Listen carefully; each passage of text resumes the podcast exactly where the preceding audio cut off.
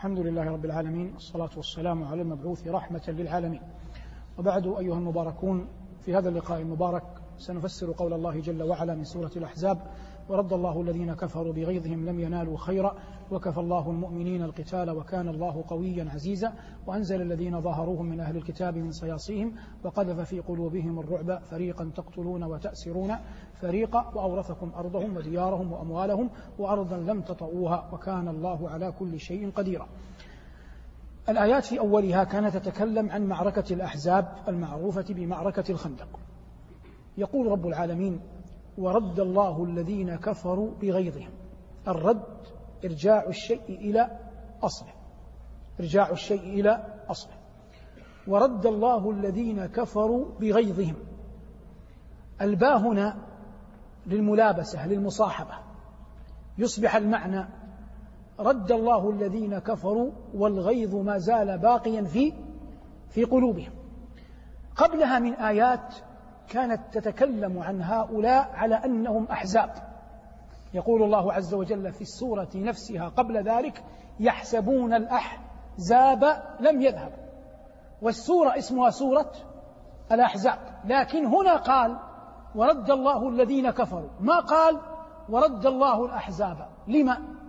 حتى يعلم أن سبب خيبتهم هو كفرهم لأن التحزب قد يكون محمودا. أولئك حزب الله الله يقول. فبين جل وعلا أن كفرهم هو سبب خيبتهم. قال ورد الذين كفروا بغيظهم لم ينالوا خيرا. جملة لم ينالوا خيرا. يمكن التعامل معها وفق قواعد النحويين والبلاغيين على طريقتين.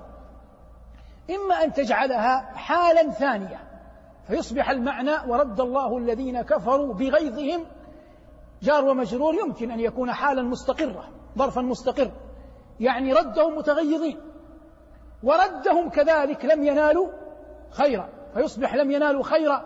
هنا إعرابها إعراب حال. في طريقة أخرى وهي الأرجح. ورد الله الذين كفروا بغيظهم لماذا بقوا بقوا مقتاضين؟ لأنهم لم ينالوا خيرا. فتصبح لم ينالوا خيرا معللة لسبب ما في قلوبهم من الغيظ والحنق. واضح؟ سبب أنهم لم ينالوا خيرا جمعوا الجموع تكبدوا المشاق دفعوا الأموال قطعوا المفاوز والديار ومع ذلك لم ينالوا لم ينالوا خيرا. فكان ذلك سببا في بقاء الغيظ في قلوبهم. قال ربنا ورد الله الذين كفروا بغيظهم لم ينالوا خيرا. وكفى الله المؤمنين القتال. الفعل كفى. يأتي في القرآن بمعنى حسب. تقول كما في القرآن وكفى بالله حسيبا كفى بالله وكيلا. معنى حسبك الله يكفيك الله. لكن هنا ليست بمعنى بهذا المعنى. إنما هي بمعنى أغنى. بمعنى ماذا؟ أغنى. يصبح المعنى وكفى الله المؤمنين القتال أغنى الله المؤمنين مؤونة القتال. فالكفار ردوا من غير حرب من غير قتال. ردوا من غير حرب ومن غير ومن غير قتال.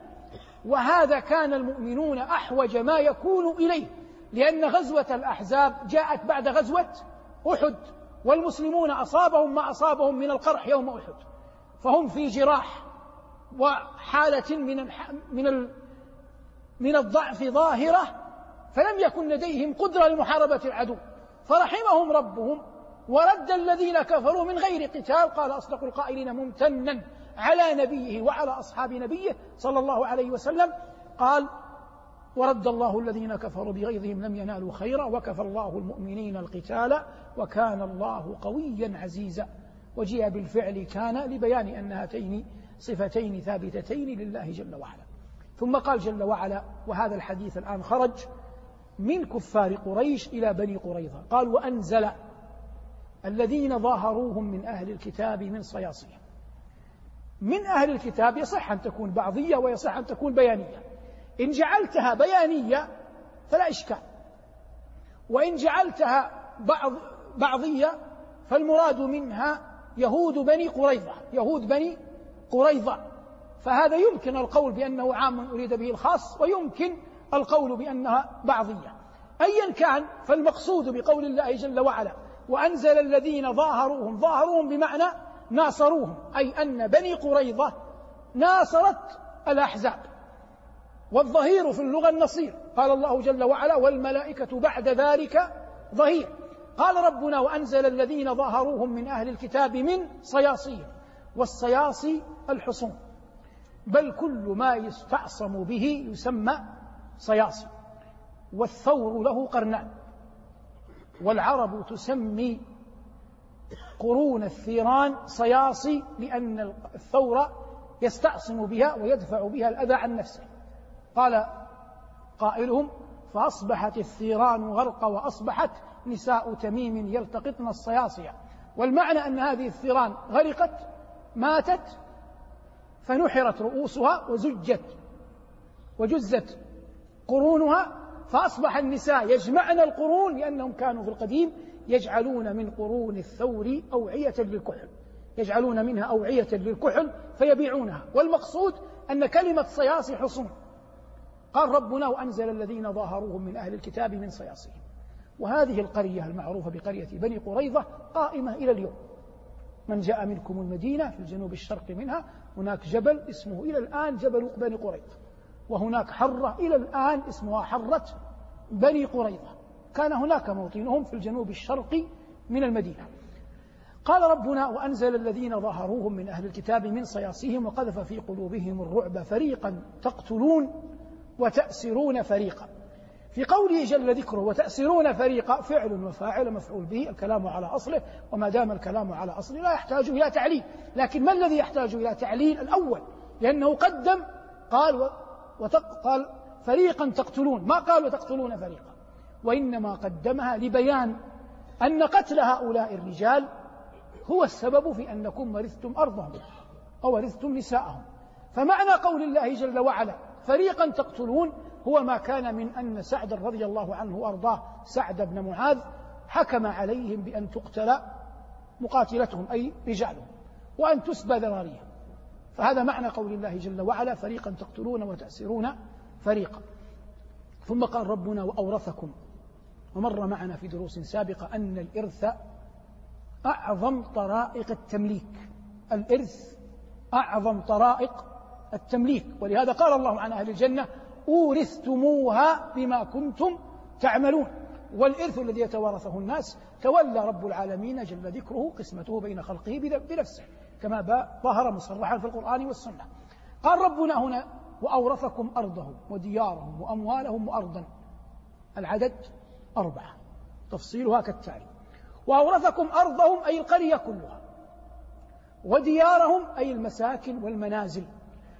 وأموالهم أي العقار النخيل الخيول الدينار الدرهم هذه تسمى أموال. هذه كلها ثلاث. وأورثكم أرضهم قلنا القرية وديارهم أي المساكن منازل وأموالهم أي ما يمول كالدينار والدرهم والخيل والشياه وأشباهه. ثم قال أصدق القائلين وأرضا لم تطئوها والمعنى وأورثكم أرضا لم تطئوها. وهذه اختلف العلماء فيها ما المراد بقول الله وأرضا لم تطعوها على أربعة أقوال؟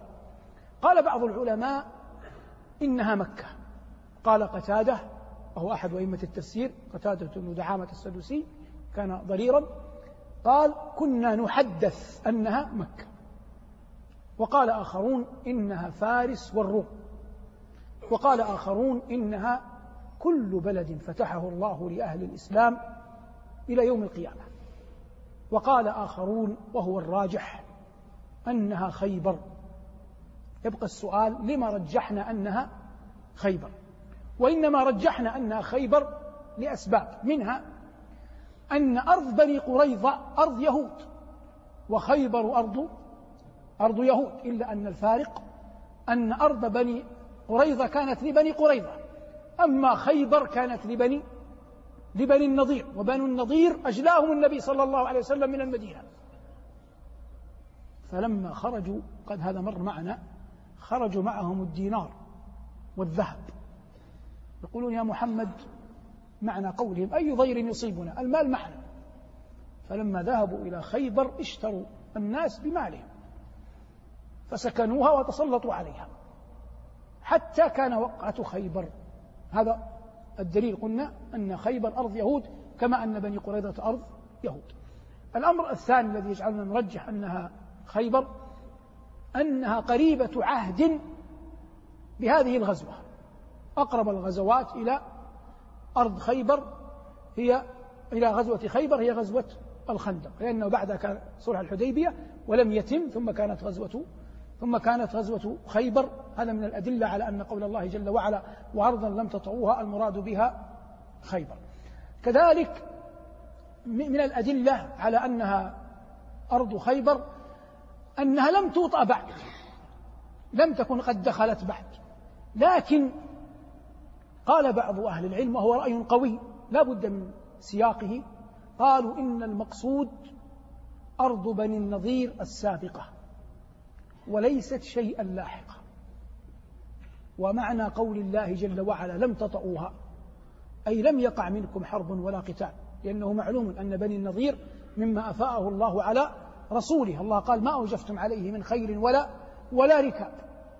فقالوا إن معنى لم تطئوها أي ثمة أرض قبلها أورثكم الله جل وعلا إياها من غير حرب منكم. وهذا قوي جدا إلا أنني أميل إلى الأول لكنني لا أستطيع أن أجزم به. والمراد أن معنى قول الله جل وعلا وأرضا لم تطئوها مما يؤيد القول أنها خيبر أن الآية بعدها وكان الله على كل شيء قديرا. فإن إذا قلنا بأن خيبر تصبح وعدا وإذا قلنا بأنها وعد أصبح أن النفوس تتطلع إليها وهي تحتاج إلى يقين بربها وعظيم قدرته وجليل نصرته حتى يقع منه الفتح لهم.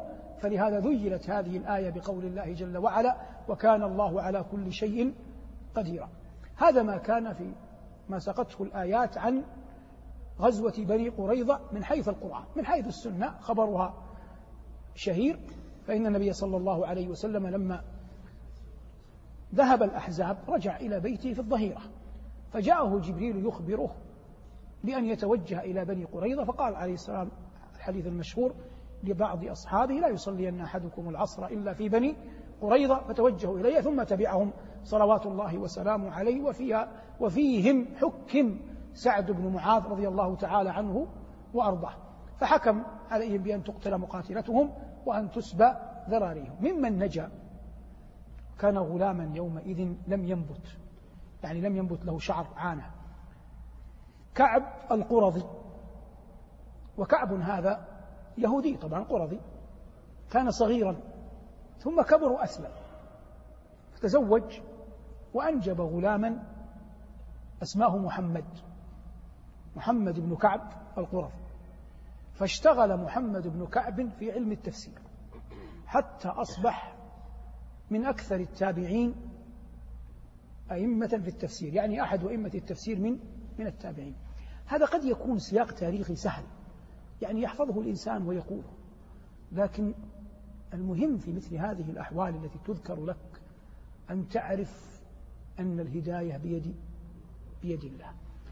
ينجو أبوه ليكبر في الإسلام وليتزوج وليكون ابنه إماما ومثله بكل أمر ظاهر وهو من أعجب ما يمكن أن ينظر الإنسان فيه إلى عظيم رحمة الله أن هاجر أم إسماعيل كانت جارية تخدم في بيت أحد الطغاة وثني كافر لا يعرف الله طرفة عين. فلما قدر أن هذا الملك يسمع بأن إبراهيم معه امرأة جميلة هي سارة. فيأتي يتسلط على سارة فيحفظ الله سارة. كلما دنا منها يقيد. ومسألة أن يتعلق أحد بأحد هذا شيء من الله صعب دفعه. فوقع في قلبه حب سارة إلا أنه لم يقدر على أن يصل إليها. فلما يئس أن يصل إليها وتريد أن تذهب مع زوجها إبراهيم يريد أن يحسن إليها. لما وقع في قلبه من الشغف بها. فأعطاها جارية. هو يريد أن يعطيها الجارية تخلصا من الجارية وإكراما لها شيء يصنعه في نفسه. هذا ظاهر لي ولك قبل أن نعلم. لكن بعد أن جرت الأحداث علمنا أين قدرة ورحمة وحكمة الله. أخذ إبراهيم هاجر هاجر لمن؟ ليست له لسارة. سارة يصيبها الشفقة على زوجها أنها لا تلد فتريد أن ترضي زوجها الصابر الصابر عليها فتهديه الجارية. فالجارية انتقلت الآن من ملك الطاغية إلى ملكها إلى ملك سارة إلى ملك إبراهيم. فيتزوجها إبراهيم يطأها. فتنجب غلاما لا تطيق سارة رؤيته ولا رؤية أمه. فتضطر هاجر إلى أن تتخذ المنطقة يعني شيء في الوسط. تربطه على وسطها حتى لا يظهر وطئها على الأرض. فلا تعرف سارة أين ذهبت هاجر. ثم يضطر إبراهيم يخبره الله يأمره الله أن يخرج بهاجر إلى الكعبة. فيكون من هاجر إسماعيل ويكون من إسماعيل سيد الخلق صلى الله عليه وسلم. فسبحان من أخرجها تخدم في بيت طاغية إلى أنني والآن الإسلام له 1441 سنة و44 سنة إذا حسبنا البعثة 1444 سنة وأذهب أنا وأنت وقبل وقبلك الملايين نسير على نفس الطريق الذي كانت تسير عليه هاجر إن الصفا والمروة من من شعائر. والله لو أن أحدا أخبر هاجر وقت أن أخدمها الملك لسارة لما صدقت. لكن ينبغي أن تعلم إبراهيم في حياة برزخية الله أعلم بها. مات وسارة ماتت والطاغية مات وهاجر ماتت وإسماعيل ماتت. بقي المحسن الذي أحسن إليهم حي لا يموت. فتعلق قلبك بالله وتحسن الظن به وتعلم أن رحمة الله بعبده عظيمة ورحمتي وسعت كل شيء وأن خيرة الله لعبده خير من خيرة العبد لنفسه. ولا ينبغي مؤمن ولا يملك إلا أن يحسن الظن بربه ويستغفر الله من ذنبه. متعنا الله وإياكم متاع الصالحين والحمد لله رب العالمين.